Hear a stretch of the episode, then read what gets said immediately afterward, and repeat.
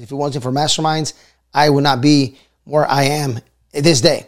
If you're not part of a mastermind, go find one that fits your personality, wherever you're at in your investing career, so you can grow, multiply, and you can start building those long term relationships.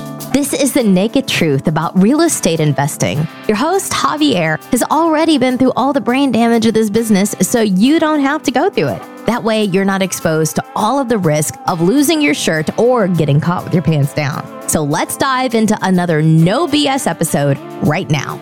Okay, so here are my takeaways for the mastermind, and my number one takeaway for the mastermind that we had in Austin, Texas, the billion dollar boardroom is the connections that you make, right? Not just the connections that you make or the networking events. We do a lot of cool stuff, right? We hang out.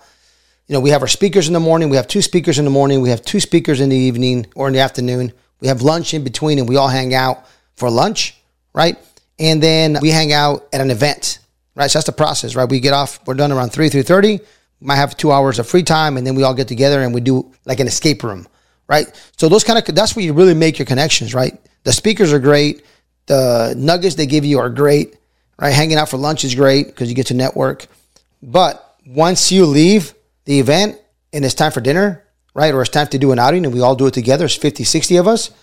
We go to an escape room. We go into four or five different escape rooms and we try to race to see which one, which group gets out first. And it's great because everybody's pretty smart. So we usually can make it. We can get out on time within that one hour.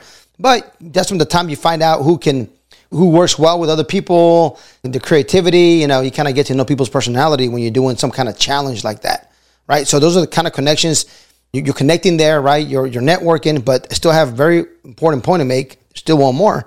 It's not just about connecting and networking, right? It's about building relationships, right? So when you're hanging out, right? After we go eat dinner, and the other day we went on a on a bike crawl. We all got on a bike and we hit different. Uh, we pedaled and we we drank, and then we went to different bars. I mean, it's pretty funny. If you don't drink, it's okay. But you got people that don't drink and still went with us, had a great time, uh, pretty much laughing at us. But um, you have a great time, right? You, you, hang out, you go to eat dinner, you drink, you go do an outing together, you do an activity together. So you start building those relationships, right? So it's been a few days, and my voice is still, you know, still gone, right? It's barely coming back, and uh, but I keep I keep traveling, so I keep losing my voice. But we have a blast you connect with people, you actually build those relationships. Not just that, but you have these speakers come in, right? I'll have a speaker come in, they'll talk about warehouses, buying retail, buying warehouse, might not be part of the mastermind, but he has a lot of connections. And guess what? Even him, even that speaker, even as a speaker, you connect with the audience because I want them to hang around. I don't want him to speak and just disappear, right? I want him to speak and be able to hang out, go to an outing, go have dinner with us. And you know, they get they get to network with everybody in the mastermind. So if they got a project, somebody has a project, you know, everybody gets excited because now they have another connection. Maybe somebody wants, you know, they can partner with a speaker about buying retail space. I got a message uh, this morning. One of the other speakers that were speaking about notes, how they buy and sell notes, and uh, they came across an, an RV park, right? Actually, a hotel that we sent to one of the members in our group and then an RV park as well that we also I sent in the contact for one of the other members that does RV parks, right? What can come out of that? I don't know.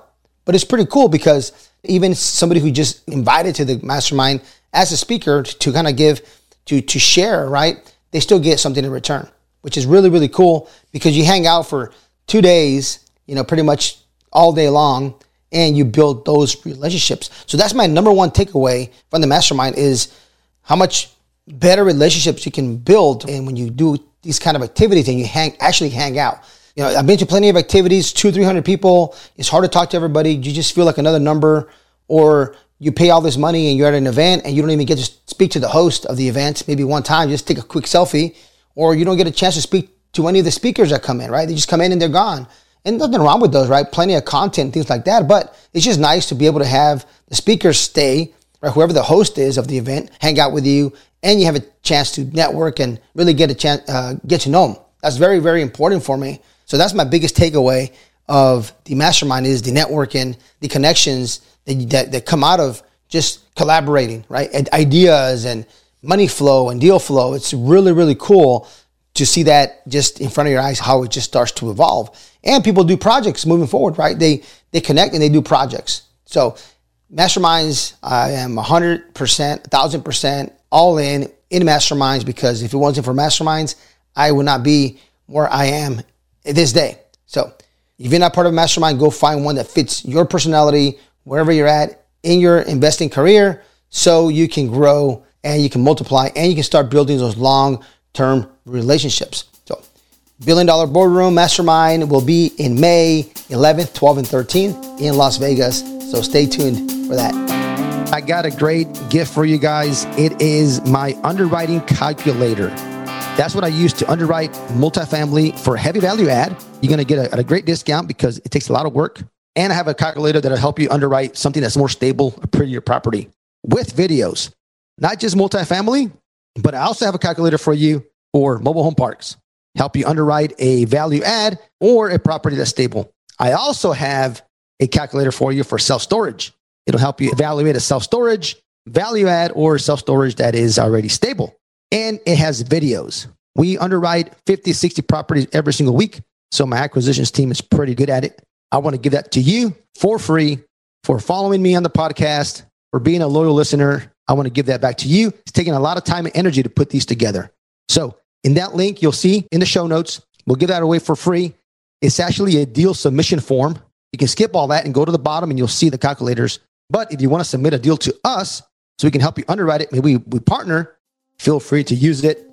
Make sure you analyze properly so you don't lose your shirt. This has been The Naked Truth. Our mission is to give it to you raw. If you got value from this episode, you're invited to leave an honest written review and share this episode with a friend. Thanks for listening, and we'll see you on the next episode.